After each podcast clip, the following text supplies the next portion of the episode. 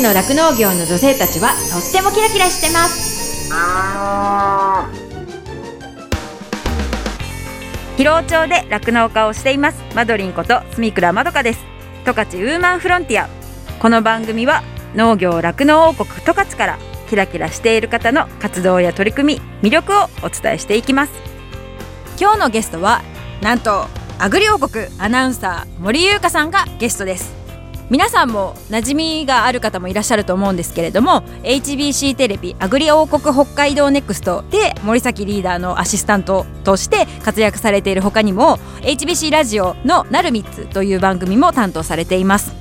今日はですねこの番組になんと札幌からわざわざ来てくださってでなかなか聞けないね森さんの十勝に住んでた時のお話だったりだとか高校時代の話とかこの今後の目標だとかいろんな話を聞かせていただいたのでお話楽しみにしていてください。十勝ウーマンフロンティア。この番組は JA 広尾北海道酪農のサポーター日展配合飼料公園のゼノアック日本全薬工業 JA ネットワーク十勝十勝ごちそう共和国。以上の提供でお送りします。日展配合飼料は酪農家の笑顔と乳牛の健康のためにこれからも北海道の酪農をサポートしていきます。人も動物も満たされて生きる喜びを。日展配合飼料。動物未来見つめる広がるゼノアック日本全薬工業は動物が持っている未来の可能性を見つめ見出し動物と人間との関係が今よりもっと輝かしく素晴らしいものに広がっていけるようチャレンジし続けます。十勝ウーマンフロンティア。十勝の酪農業の女性たちはとってもキラキラしてます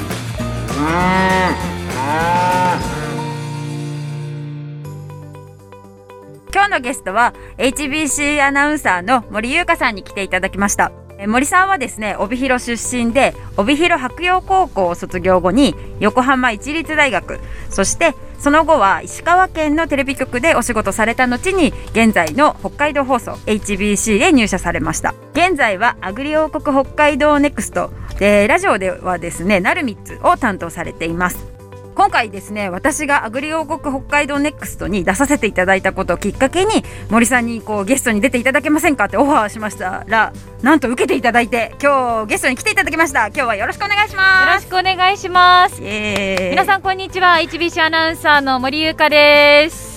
その十勝でね生まれ育って高校まで十勝にいたじゃないですか、でもきっとその農業とか酪農とかって直接関わる機会はあんまりなかったですよね18歳ぐらいまでは。ね、それこそ小学生の時に農業体験みたいなので、うん。お芋を春に植えに行って、でうん。秋になってそのお芋を掘りに行ってそれを食べるぐらいですかね。うん。まあその学校でみたいな、体験ぐらいです。うんうん。っていうことはね実際この番組を担当することになって今までこう関わる前とその関わってからのその農業とか酪農に対するイメージみたいのって変わったとか思うことみたいなのあったりしますか、担当する前はいい面で言うと農家さんとか酪農家さんってもぎたての野菜とか絞りたての牛乳が飲めていいなってうんうんうん。思ってました、でもちょっと悪い面と言いますか、悪いイメージとしては農家さんはやっぱり畑がものすごく広いですよね、暑い中であの広い畑で野菜をずっと育てるってなんか大変そうだな。っうんうん。てもしかしたら同じ作業をずっとしてるからうん楽しいのかなとか、そういうイメージがありました。うんうん。酪農家さんに至っては牛を育てる人乳搾りとか上手そうとか思ってましたけど。でも何をしてる人なのかっていうのが酪農家さんは全くイメージがついてなかったんですよね。なんかそういうところから始まったので、うん。アグリ王国を担当したらもう発見とか驚きばっかりでした。でもイメージが変わったで言うと、うん。仕事ってまあどの仕事もものすごく大変なので、農業も酪農もすごく大変だなとは今もうん。思っているんですよね、うん。でも変わったっていうとその大変なのはもちろんですけど、うん。なんか出会った方々皆さんにお話を聞くと、すっごい皆さん楽しそうで、だから酪農とか農業って楽しい仕事なんだなっていうのと、かっこいい仕事なんだなっていうのを今はすごく思ってます。へえ嬉しいですね それはもっと大きな声で言ってほしいぐらいかっこいいです。こう実際本当に伝えてくださる方が、うん。そうやってこう言ってくれると私たちもすっごい励みになるっていうかそうやってこう畑違いではあるけど一部でも何でも見てもらった時にあすごいいいなとかかっこいいなっていうことを伝えてくれると、なんとなくこう私たちもこううん。自信を持ってというか、なんかこうあそっかなんかそんな人にかっこいいって言われたと思ったらやっぱ嬉しいから。ななんかそういうことはもうどんどんどんどん言ってってほしいなと思います。いやいやいやぜひぜひ言わせていただきたい でも本当にかっこいいなと思うので、はいはい。なんかそういうかっこいい人たちがうん。自分たちの食べるものを作ってくださるって思うと、食べることがものすごく好きにうんなりましたし、食べ物への感謝の気持ちっていうのも何倍にも何倍にも膨らんだんですよね。うんだからなんか自分たちもそういうのをアグリ王国で本当にまあ一助にしかならないかもしれないんですけど伝えていくことで、うん。皆さんが食べることとか北海道とかを好きになってほしいなとはすごく年々その思いは強くなってますね。ああそうなんですね。、はい。やー嬉しい限り。うまいこといいコメント言えてないですね私ね。いや全 悔しい。すごいしか言えてない。そんなことない。あでもそのなんかよくよく聞いたらこのアグリ王国北海道ネクストで、まあ毎週土曜日に放送されてるじゃないですか、で毎週違う話題がこう出てるってことは毎週そのロケに行ってるっていうことなんですもんね。そうですね。もちろんあの一番は農家さんのスケジュールがありますしあとはリーダーも他の仕事もあるのでいろんなこうスケジュールを見ながらなので例えば2日連続とか1週間に23回ロケに行く時もあれば全くロケがない時もあるんですけどでもアグリ王国の基本的な決まり事としては1回のロケで1週分しか取らないんですよね。うんうんうんだからこう全体的に慣らしていくと1週間に1回はロケに行ってるペースになってると思います。うんうんうんまとめ撮りりとかは絶対しない。あなるほど。ど一日で何箇所に行って何本分取るっていうのはやらないっていうこと基だから本的に今日はじゃあ酪農の日とか今日はじゃあじゃがいも作る人の日みそうですたいなこうみんながみんなそこに集中してやるみたいな感じなんですかね。そうですね。っていうのとそのぐらいみっちり深くお伝えしたい取材がしたいっていう思いがあります。うんそれもあったかいですよねなんか農家さんに対する敬意というかなんかそういうお気持ちがあるのかなっていうふうにこう思ったりします。いやーそんな。でも逆に私たちはそれがすごいなと思うのが1日だったりとかそれこそ14年とかロケできるっていうのはそれだけネタがあるんですよ。うんうんうん。こういう言い方するとあれですけどうん知りたいことがたくさんあるのでそれができるのは逆に北海道農業だからだなってうんうん。思います、アグリをやってると。そうですよね。こう毎年毎年ねあのこう同じネタにはならないということって、イコールそれだけ魅力的なことがたくさんあるっていうことですもんね。で30分でもその1日1日ずーっとロケできるくらいのなんかネタが一つの野菜だったりとか一、つのなんだろう加工品だったりとうんか一、人の人だったりとか全てに対してあるのでうん。それがすごいなって思います。はあねありがたい限りまだまだ多分あると思いますけどね しかも結構ね 十勝に十勝に来る機会も多いんですもんねそうやっぱりアグリ王国を担当して十勝って農業王国だなって思いますね。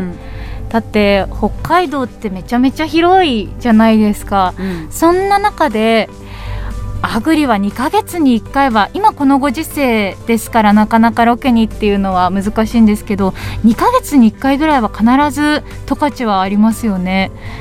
多い時だと1ヶ月に1回のペースの時とかもありますから十勝はお世話になってます。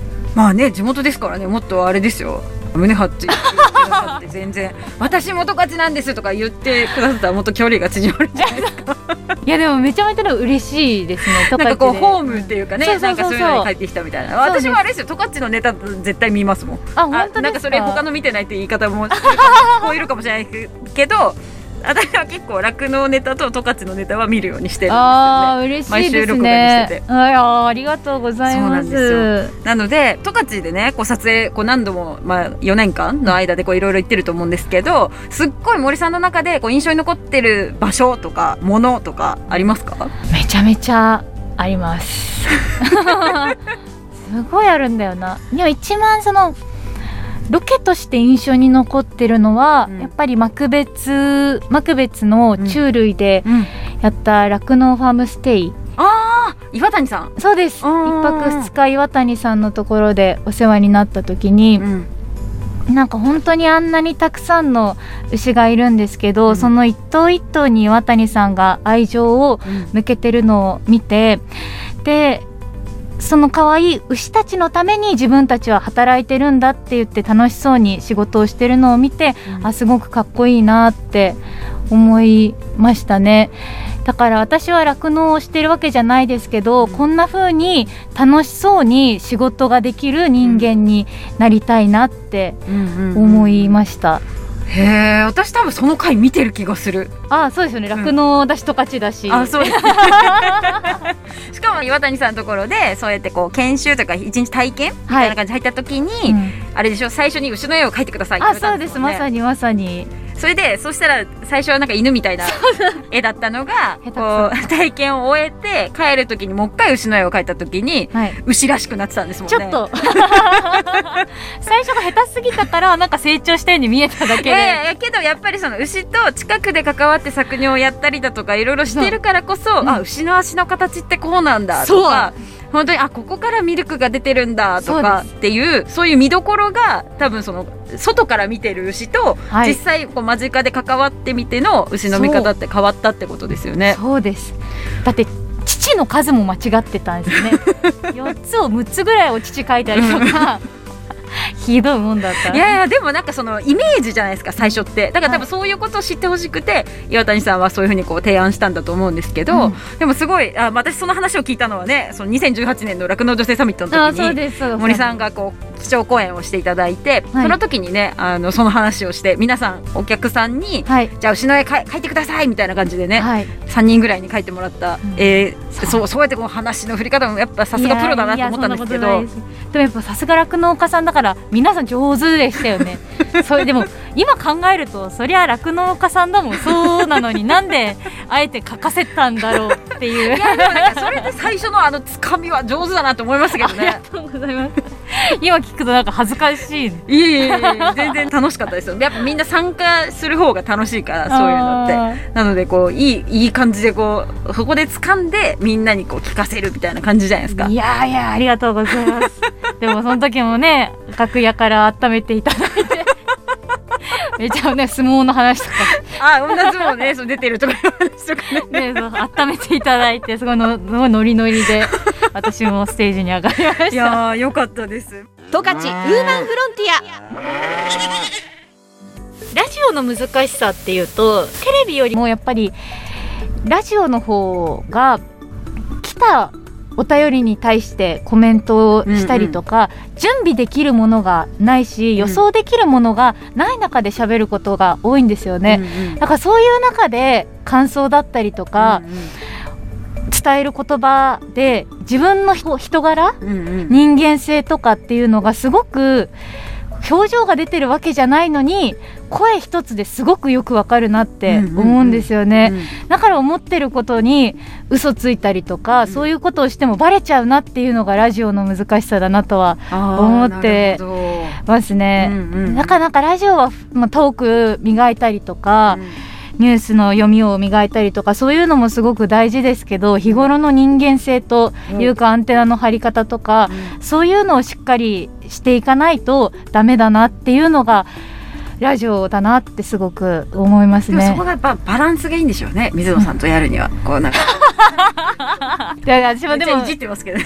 なっちゃうんですよね。私もやっぱりなんかうまい言葉が出てこないと、うん。ちょっとありきたりなことを言ってごまかしちゃう時とかっていうのもたまにやっぱりあでもってそこはなんかね乗り越えなきゃいけないとかなんかこう。うん。尺とかもあるし。そうですよね、うんってなった時はやっぱ反省だしそういうとこでちゃんといいコメントを心から出せるようになりたいなっていうのがパーソナリティとしての目標ではありますね。なるほど、うん。あそういえばねその12月にやった特番の時とかもなんかすっごい私が喋りすぎてめちゃめちゃギリギリでしたよねあれ。いやあれ最高でしたギリギリで,、うん。でなんか水野さんがささささってちゃんと時間通りに終わらせてくれたんですよ。ね あその後あの小川さんからアドバイスされ ましたっていうかい何ろいろお話聞かせていただいたっていうか時間ね少しでも過ぎるともうクレームだからみたいなだからアナウンサーは私の中ではアナウンサーさんはすごい華やかなお仕事だと思ってたんですけどうん。意外と聞くと結構シビアだなって感じたしうん。大変なこと多いんだなってその時に感じましたあの生放送は最高でしたよ。あそうなんですかね。ああいうなんか生放送ならではじゃないですか。そういう最後ギリギリになるのとかっていうのもやっぱり生放送ならではだし2つの曲をこうつないでやってるからああいうことが起きると言いますか、いはい。そういう感じになるからやっぱりすごい楽しかったですね。か？本当にやってよかった。結構最後パニックでした。なんか耳からいろいろ聞こえてくるものと 私は喋ってるのに聞き取れなくてなのになんかみんなバタバタ焦ってる焦ってるみたいな感じで。ないぞ。そう。終わっちゃう終わっちゃう。あと何秒でまとめてとかなんか聞こえてるんですけどこっちは喋ってる途中じゃないですか。だからなんかどうしたらいいんだろうみたいなパニックパニックみたいな感じで。最後の方あんまりよく覚えてないみたいな感じで、こんなんで大丈夫でしたかねみたいな感大丈夫でした。めっちゃ面白かったですよ。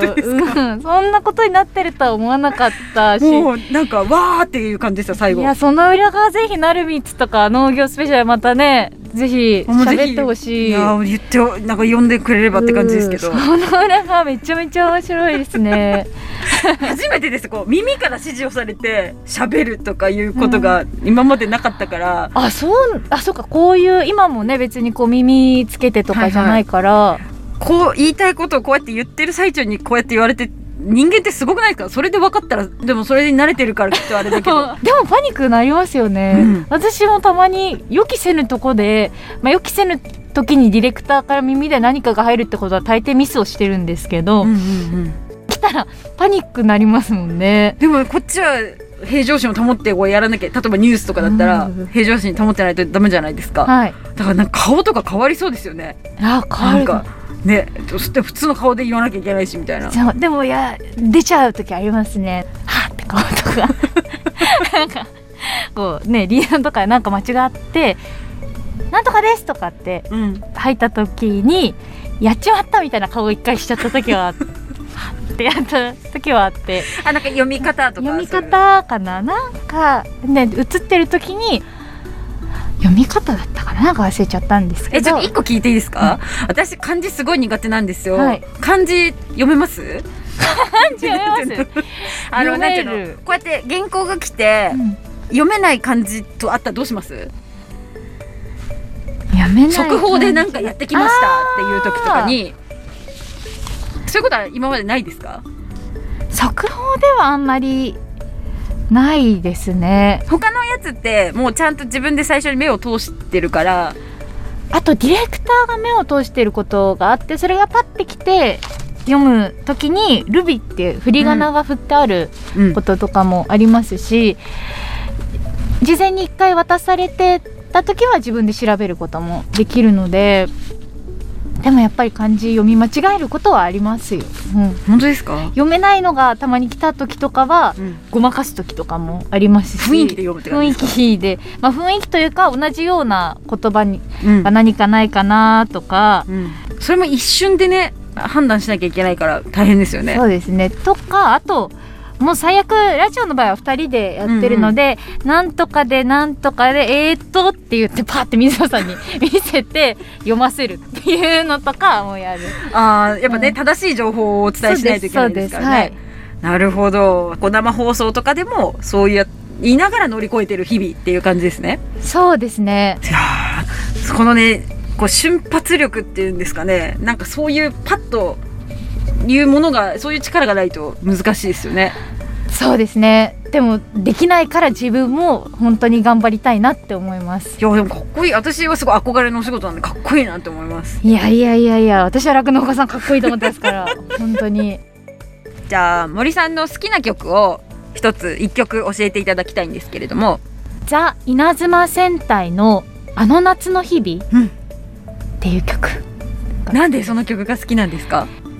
せっかく帯広のラジオに出させていただくので帯広時代に一番よく聴いてた曲って何かな思い出がある曲って何かなと思った時にその曲だったんですよね。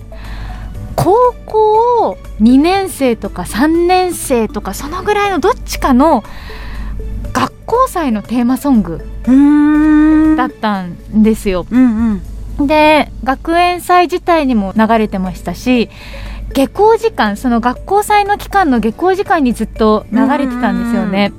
で学校祭ってその準備がものすごく楽しいじゃないですか。それで踊りの練習したり体育祭の練習して最中によく流れててあみんなであ帰んなきゃとかそういうことをやってたのをよく思い出すなと思って、うんうんでこの曲を聴いてなんか久しぶりにあの頃のことを思い出したいなと思ってリクエストしました。ありがとうございますじゃあ曲紹介お願いしますはい。ザ・稲妻戦隊であの夏の日々。稲線のドラム広尾出身って知ってました？マジ？エンディングです。この番組のブログもありますので FM ジャガのホームページからチェックしてくださいね。放送後は YouTube そしてポッドキャストでも聞くことができます。十勝ウーマンフロンティアで検索してくださいね。この後はこの番組を支えてくださっているスポンサーさんからの大事なお知らせタイムです。最後まで聞いてくださいね十勝ウーマンフロンティア。ここまではマドリンこと住倉まどかがお送りしました。どうもありがとうございました。JA 浦幌からのご案内です。JA 浦幌では高級インゲン豆と言われる白花豆の生産に力を入れ産地化に取り組んでいます。白花豆は大粒肉厚で食べた時の食感もしっかり豆の甘さと相まってとても美味しいインゲン豆です。また炭水化物の消化吸収を抑える効果があると言われる話題の成分ファセオラミンもたっぷり含まれています。そして浦幌町産の白花豆を使ったレトルトカレー。白花豆ゴロッと白カレーが JA 浦幌から発売中です。白花豆ゴロッと白カレーの最大の特徴は JA 浦幌と帯広農業高校で共同開発した商品であることです。豆の栽培からレシピの制作商品名商品のパッケージまで帯農政と共同して進め商品化しています。今年5月に日経新聞で特集された全国ご当地コラボカレーのランキングで3位に入賞した今話題の商品です。JA 浦幌と帯広農業高校のコラボレーション商品。白花豆ゴロッと白カレーは JA 浦幌帯広駅エスタ内物産センターのほかどさんこガーデンというネットのサイトでも販売しています。JA 浦幌からのご案内でした。日展配合飼料から大切な子牛に 6g のおまじない。哺乳子牛用サプリメント子牛の味方のご案内です。子牛の味方は初乳に含まれる免疫グロブリンの吸収率を高めるオリゴ糖を原料とする子牛用サプリメント。免疫グロブリンは出生後の子牛が初乳を飲むことで吸収しますが出生後24時間を過ぎると免疫グロブリンの吸収ができなくなってしまいます。子牛に初乳に含まれる免疫グロブリンをできるだけ早く多く吸収させることは子牛の健康な成長のためにとても重要です。日展配合飼料の子牛の味方は初乳中の免疫グロブリンの吸収をサポートするサプリメント。使い方は簡単です。初乳に子牛の味方を一歩を混ぜて飲ませるだけ。分娩後1回目と2回目の哺乳の時にご使用ください。免疫グロブリンの吸収を高め感染症などからあなたの子牛を守ります。子牛の健やかな成長のために 6g のおまじない。子牛の味方は日展配合飼料から発売中です。日展配合飼料からのお知らせでした。JA 広尾からのお知らせです。広尾町では新規就農希望者を募集しています。現在広尾町の酪農家の半数以上が新規就農者によって経営されており道内有数の新規就農受け入れ地域となっています。将来酪農家になりたい。動物が好き。酪農に興味があるなどまずは農業のきっかけを広尾町から始めてみませんか？大切なのは酪農をしたい。酪農経営をするという夢を諦めないことです。サンタの町広尾町があなたの夢を応援します。詳しくは JA 広尾内の広尾町担い手センター。電話番号015585-2121までお問い合わせください。広尾町は新規収納を目指す皆さんをお待ちしています。JA 広尾からのお知らせでした。私自身もですね広尾町で酪農していてその仕事自体はそのまあ、冬はね寒かったりとかあと大雨が大変とか大雪が大変とかすごい大変なこともいっぱいあるんですけれどもそれでも頑張ろうっていうふうにさせてくれる牛たちとあと一緒にこう頑張れる仲間がいるっていうのがすごく大きくってそういう仲間がいるからこそ続けていきたいしここに住んでいきたいなっていうふうに感じれたところでもあるのでその人の温かさが自慢の広尾町でねぜひたくさんの人に酪農を始めてほしいなっていうふうに思っています。動物未来見つめる広がる。ゼノアック日本全薬工業は動物が持っている未来の可能性を見つめ見出し。動物と人間との関係が今よりもっと輝かしく素晴らしいものに広がっていけるようチャレンジし続けます。日展配合飼料は酪農家の笑顔と乳牛の健康のためにこれからも北海道の酪農をサポートしていきます。人も動物も満たされて生きる喜びを日展配合飼料。十勝ウーマンフロンティア。この番組は JA 広尾北海道酪農のサポーター日展配合飼料。公園のゼノアック日本全薬工業。JA ネットワーク十勝。十勝ごちそう共和国。以上の提供でお送りしました。十勝ウーマンフロンティア